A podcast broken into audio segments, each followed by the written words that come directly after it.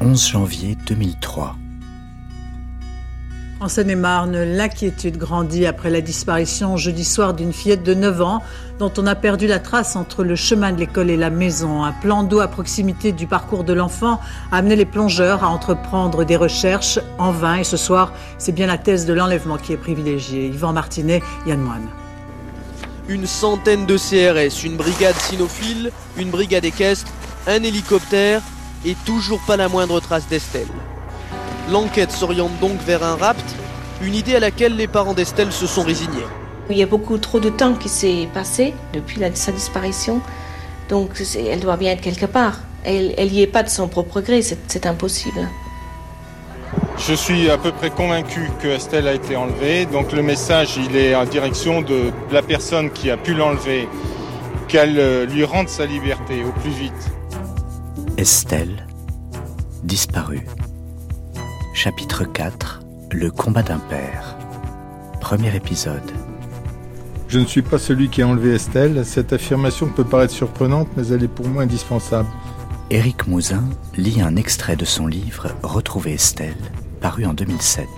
Je veux effacer la période de suspicion des enquêteurs, je veux effacer les commentaires idiots qui ont suivi la diffusion du portrait robot de celui qui avait peut-être cherché à enlever une autre petite fille à Guermantes.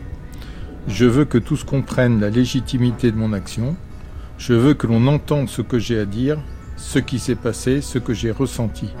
Je veux que l'on sache le combat que j'ai mené, que nous avons mené avec l'association Estelle pendant toutes ces années, parfois jusqu'à l'épuisement, sans résultat.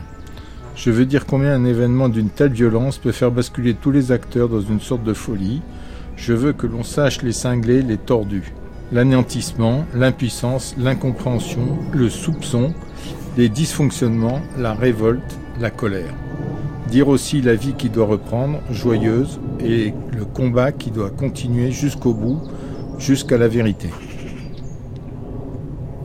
Ces lignes, avec Moussa, vous les avez écrites en 2010, c'est-à-dire qu'il y a 7 ans maintenant.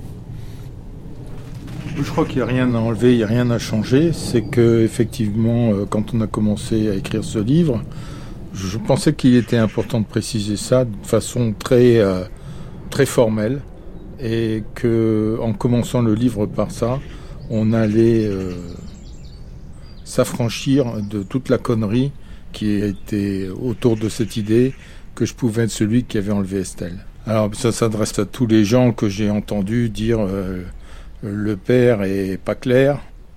Et puis en fait, c'est aussi un soupçon, ça fait partie des pistes d'investigation des enquêteurs. Parce que malheureusement, dans beaucoup de dossiers, les parents ou le premier cercle est impliqué dans la disparition des enfants. Votre père, vous l'avez dit, euh, est dans l'action, dans le combat. Votre mère, Suzanne, donne quelques interviews les premières semaines de la disparition d'Estelle. Puis plus rien. Puis en 2005, elle part vivre à Johannesburg, en Afrique du Sud. Comment est-ce que vous vivez ce départ? Vous avez alors 15 ans. Votre sœur a disparu depuis deux ans. Comment vous regardez les choix différents de Suzanne, votre mère, et d'Eric Alors, je sais que le départ de maman en Afrique du Sud, c'est quelque chose qui intrigue beaucoup, beaucoup, beaucoup les gens. Arthur, le frère aîné d'Estelle Mouzin. Euh, je parle pas forcément des journalistes, mais quand je parle de ma situation familiale et je dis ah ben non ma mère elle vient d'Afrique du Sud machin, ta mère vient d'Afrique du Sud, ça surprend énormément les gens parce que oui effectivement c'est loin euh, et surtout quand ils font la connexion euh, mentale tout le monde se dit ah la mère de l'enfant est partie. Alors je pense qu'il y a une partie de ça dans le départ de maman en Afrique du Sud. Après je pense que Maman a refait sa vie, papa a refait sa vie. Ils l'ont fait de deux manières différentes, mais au final, ce qu'ils ont fait, c'est qu'ils ont recréé une cellule familiale autour d'eux. Donc maman est partie avec son compagnon en Afrique du Sud, euh, où elle vit toujours euh, actuellement. Pour moi, quand maman nous annonce qu'elle part vivre en Afrique du Sud, moi je me rappelle Mendy, eh ben c'est bien, c'est une bonne chose parce que maman a beaucoup souffert de la disparition d'Estelle. Je pense qu'elle s'en est beaucoup voulu de pas avoir été là, de pas avoir euh, ouais, de ne pas, de pas avoir. Enfin, s'est dit, j'aurais pu faire mieux les choses. Euh, bon. Je pense qu'elle portera toujours cette part de, de culpabilité dont elle n'arrivera pas à se défaire. Mais je pense que pour elle, c'était impossible de continuer à vivre à Guermantes. Départ de maman en Afrique du Sud, moi je trouve que c'est une très bonne chose.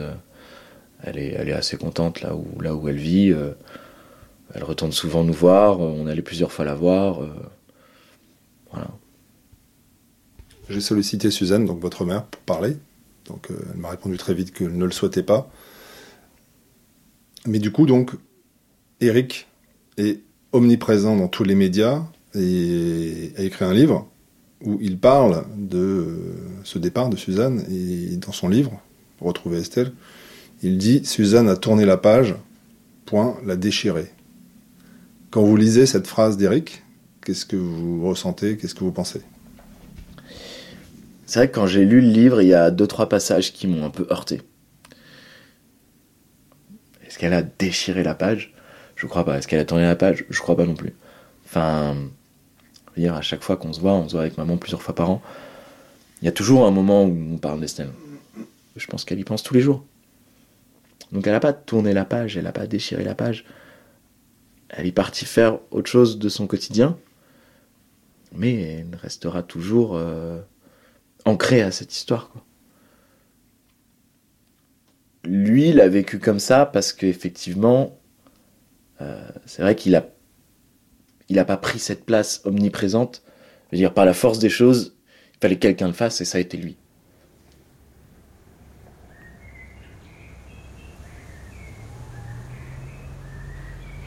Dans mon fort intérieur, moi je m'inquiète pour euh, la part joyeuse hein, et la part euh, ludique qui pouvait circuler à l'intérieur de notre couple et de notre famille. Dominique, la compagne d'Éric Mouzin. Je m'inquiète aussi sur euh, est-ce que l'arrivée d'un espèce de fantôme noir, d'un homme malfaisant qui aurait enlevé sa fille, euh, de ce que ça peut amener dans sa pensée? Est-ce que ça le touche lui, dans sa part masculine Enfin, ça va loin, hein, le cheminement. Est-ce qu'il va pouvoir rester euh, amoureux, tendre Enfin, c'est des choses très, très personnelles. Et en fait, il va me rassurer euh, assez vite sur cette part-là. Même si, d'un seul coup, une part de sa pensée va être prise et le sera toujours il reste quand même très, très présent. Alors ça lui est difficile de s'occuper des autres enfants. Parce que il est connecté avec Estelle Mouzin en permanence. Où est-elle Que vit-elle? Enfin, il y a, y, a, y a un ébranlement. Euh, il y a eu, ça peut confiner à l'obsession aussi. Mais ce que je craignais d'une espèce de, coupure, c'est-à-dire il allait se couper, ne se produit pas. Ah.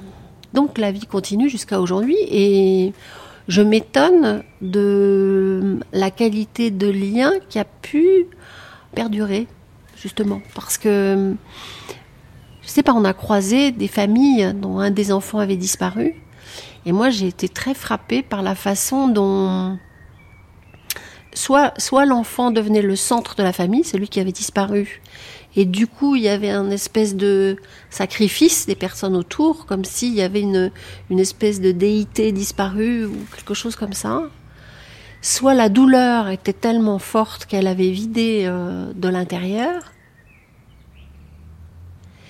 Chez c'est pas ça. La douleur, elle est là.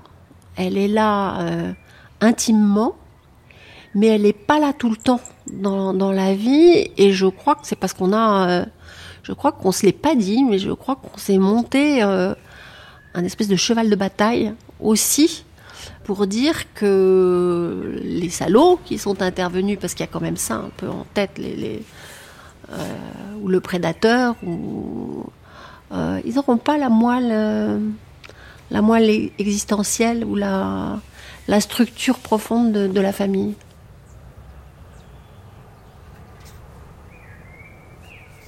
À demain pour la suite du récit proposé par Michel Pomared et Jean-Philippe Navarre, Estelle disparue.